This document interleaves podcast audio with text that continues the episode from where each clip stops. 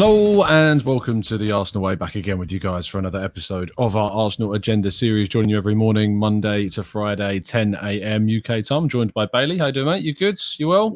Yeah, I'm good. TC, mate. How are you? Yeah, not bad. Not bad. It's cooling down, which is mm-hmm. merciful uh, considering how hot it's been over the last few days. But uh, fingers crossed. Had a bit of rain yesterday. Hopefully, some more to come today, and uh, it's it's in much need. That's for sure.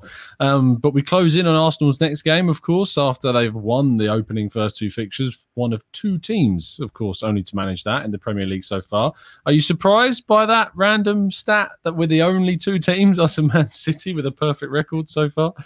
Look, I would have said yes, but then I take it back to 2019, 2020, when at the same stage, Arsenal and Liverpool were the only two teams to, to win their first opening two games, and uh, look how that turned out. So I'm not going to get too mm. excited, but again, it's a good sign. You can't you can't be too negative about it. It's a good sign. Yeah, indeed, indeed. I've completely forgot about that 2019-20 season, to be honest. And that was awful at one point. You know, it started so well and then just completely fell apart. So who knows what will happen? But I think we've seen a lot of positive things uh, with this Arsenal team, and, and hopefully, of course, we can take that through further. Uh, there is still, uh, of course, transfers to be done and things to happen in the league. Just sticking with kind of the actual football side of things. It's been reported that Mike Dean's been taken off of VAR duties this weekend. Uh, of course, he was in charge, I believe, of the Battle of Stamford Bridge 2.0, in which he failed to give, I think, three. You know, I mean, the you could argue the Havertz tackle was too far away from any kind of incident for them to get interfered with. But the Richarlison offside, for me, is a clear offside. And the hair pull on Cucurella is just assault, let alone a red card. So, what did you make of them I mean, making a referee accountable, I suppose, and taking them off the, the system. Yeah, it's good. It's good. Finally, uh, the referees are being held accountable because some of the decisions over the last couple of seasons have been absolutely disastrous, horrendous, and the standard of English uh, refereeing at the moment is really poor. So maybe finally, the Premier League are starting to really take action and, and punish the referees for making mistakes the same way a player will be punished for making a mistake. If a player for example, concedes a goal and it's his fault, the next game he, he might not be in the match. So it should be the same for the referee. Why should the referee come to the next match and officiate despite him making mistakes? His confidence is going to be low. He's going to make rash decisions. He's going to make the wrong decisions. And I think this is a this is a good step in the right direction. Hopefully, from now, the officiating in this in this in this country does does improve because it's been terrible recently. Indeed. Uh, yeah, there is absolutely a need for accountability with referees in the country. There needs to be some kind of, in my view, relegation and promotion system uh, put in place with correct decisions and, you know, an independent party kind of getting involved and a third party assessing the performances of the officials because it's not good enough. And because there isn't that pressure, I think that's obviously having a knock on effect in the persistent bad decision making that goes on in, in not just the Premier League but throughout the footballing pyramid and of course abroad too and in Europe as well. There is just a, a, very poor kind of feel around the level of officiating out there at the moment. Um, what I would like to, to talk about transfers wise is still outgoings. We've seen so many move on, uh, but it's an interesting link with Nicolas Pepe uh, and Nice on loan. What do you make of this link? I think it's a deal that needs to be done.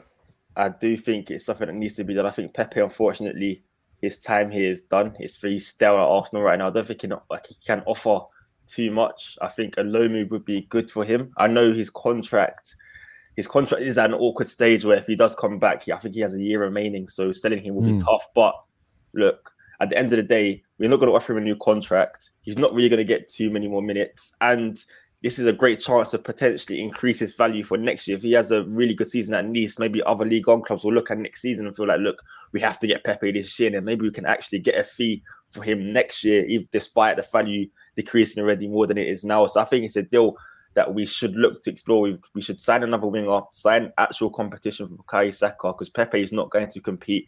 Let's be honest, Arteta does not trust him. When we're losing, when we're winning a game, Pepe does not come on. Saka has to almost play the full 90 because because uh, Arteta simply does not trust Pepe for a winning position, and that can be worrying. Last season, Saka had a lot of times where he looked burnt out, and we need mm. a hmm. player can come in and just maybe replace Saka sometimes. And Pepe, unfortunately, can't really do that. And again, he comes on when we're chasing the lead. Can, can you do you take Bukayo Saka off when we're t- chasing the lead? Not really. So again, I think it's a deal for Pepe as well, and for Arsenal. Nice a loan move. I take it. I take it. Yeah, I think so too. It depends on obviously the the wage and stuff. Like I can't see Nice paying 140 thousand pounds per week. I imagine Arsenal would have to subsidise some of it. Who knows? Uh, it's being reported out of France. Foot Mercato, I think, are the source of the information. We'll have to wait and see if this one materialises. But we know that Arsenal have been open to allowing Pepe to leave. He didn't come on as a substitution at all against uh, who was it the weekend we played Leicester. um, Leicester, of course. Mind going blank, but uh, yeah, I can't see him wanting to stick around if he's not going to get any minutes, especially with a World Cup year. It being did Ivory Coast qualify? No, they didn't qualify. They didn't, of course. Mm. So, but still, you want to be playing, you know, because you're in you're 26, turning 27 very soon. He needs to be in a situation where he's playing regularly in his prime years, and it's just not happening.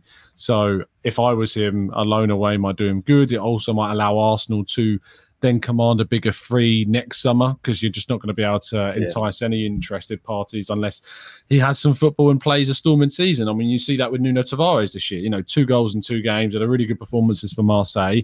He could come back still without a place at Arsenal, but certainly worth several times more than he was before he left on loan to Marseille. So that's a situation that definitely needs sorting out.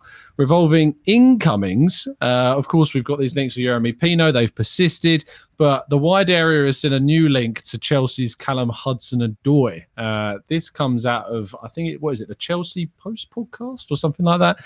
Uh, but I've seen a fair few people mention this. I've heard nothing on this at all. So how real the likelihood of Arsenal moving for Callum Hudson-Odoi is is pretty speculative right now. Would you take him? No, no, no, and no. I would not take Callum Hudson-Odoi. I don't see the point in in signing him. I don't think he's shown enough at first team level to, to say he would offer something new for Arsenal. We have Bukayo Saka there, we have Gabriel Martinelli, we have Emil Smith Rowe, we have Reiss Nelson, who I probably would rate higher than Callum Hudson-Odoi simply because Callum Hudson-Odoi has not done enough at first team level. He was absolutely phenomenal at youth team level, but he hasn't been able to replicate that form uh, for Chelsea. On, and he needs a loan move. He's always been at Chelsea. I think he needs to go somewhere to prove that he is ready for a team like Arsenal and ready to compete Mm. with a player like Bukayo Saka. He just hasn't done that for me. And I always say this as a player in the Championship, TC, that is available and there, ready to be bought in Ismaila Sarr. I really want us to bring him in. I think he would be a quality, quality player to bring in. But Callum Hudson-Odoi, absolutely not. Yeah, we'll see if this one changes. It's yeah, the Chelsea Spots uh, was the account that have posted this or talked about this information on their podcast. We'll see how real it potentially could be in the coming days. But yeah, I agree with you. I wouldn't be going for Callum Hudson-Odoi. I don't think it's a move that makes sense for him. You know, I don't think it works for him at all. If he wants to get more regular football, coming to Arsenal is not going to get you that. You know, I think the other team that were mentioned were Aston Villa. That's more likely to be a move that suits uh, more so than it does to move to Arsenal. For me, Arsenal need to go for a wide player that's got the scope to play in the middle as well and give us kind of centre forward cover. And it seems to be that area of the, the field is our priority. Is would that be your priority between now and the end of the window? We've done a piece where I'd, I'd prefer a midfielder, but Shaq, Mm. Granit Xhaka continues to impress me in the middle of the park. Where I'm like, he's so good. If we do sign a midfielder, I just can't see him getting any game time in the big games because Granit Xhaka is just simply excellent. But then at the same time, I don't think you can really trust Thomas Partey and Granit Xhaka to to be fit at the same time because suddenly. As the season goes on, these two can never seem to play together. But when they play together, we don't lose football matches. That's why I love them together so much. But hmm. it's a risk going into the new season with Sambi Lokonga and Mohamed Elneny as your as your main backups because it didn't work last season. Hopefully now Sambi Lokonga has, has grown as a player. Then I'd be I'd be happy, but I don't know it's a risk still. So I'd still say a midfielder simply because we have Emil Smith Rowe. We have at the moment we still have Nicolas Pepe, of course. We have Reiss Nelson who's who's in the ranks. We have Fabio Vieira can come on from the right hand side. So Hmm. I'd say a midfielder simply because I'm not convinced about our, our strength in depth. Yeah, I, I think that a number six and a wide forward Yeah. are for me the key areas that I'd like to see us go for. You know, Youri Tielemans, I like the guy. I think he's a good player, but he's not a priority for me in this window. He really isn't. I think we've got enough players to play in that left eight kind of position. And for that reason, I just don't see spending 30 million pounds if that's what it's going to cost on Youri Tielemans makes that much sense right now. I saw links with Paqueta resurfacing recently again. I don't necessarily see where he fits into the team right now, despite how good of a player he is. I just don't see it.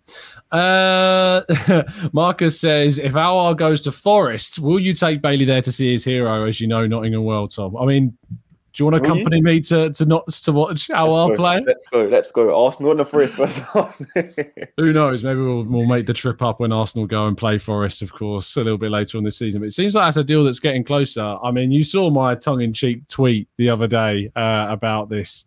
Uh, I mean, I think that kind of says his level, personally. nah, TC. No, look, good players go to the smaller clubs all the time. Of course, Arrow's probably getting an amazing salary at London Forest. Some he can't, he can't, you can't really reject. So he's probably going there and watch this season. You have an amazing season. Next season, he'll be again. His value will rise, and he'll be a big attraction for for, for major clubs. I'm sure of it. I'm sure of it. I just think of Bruno Guimaraes when he went to Newcastle. That was a surprising transfer.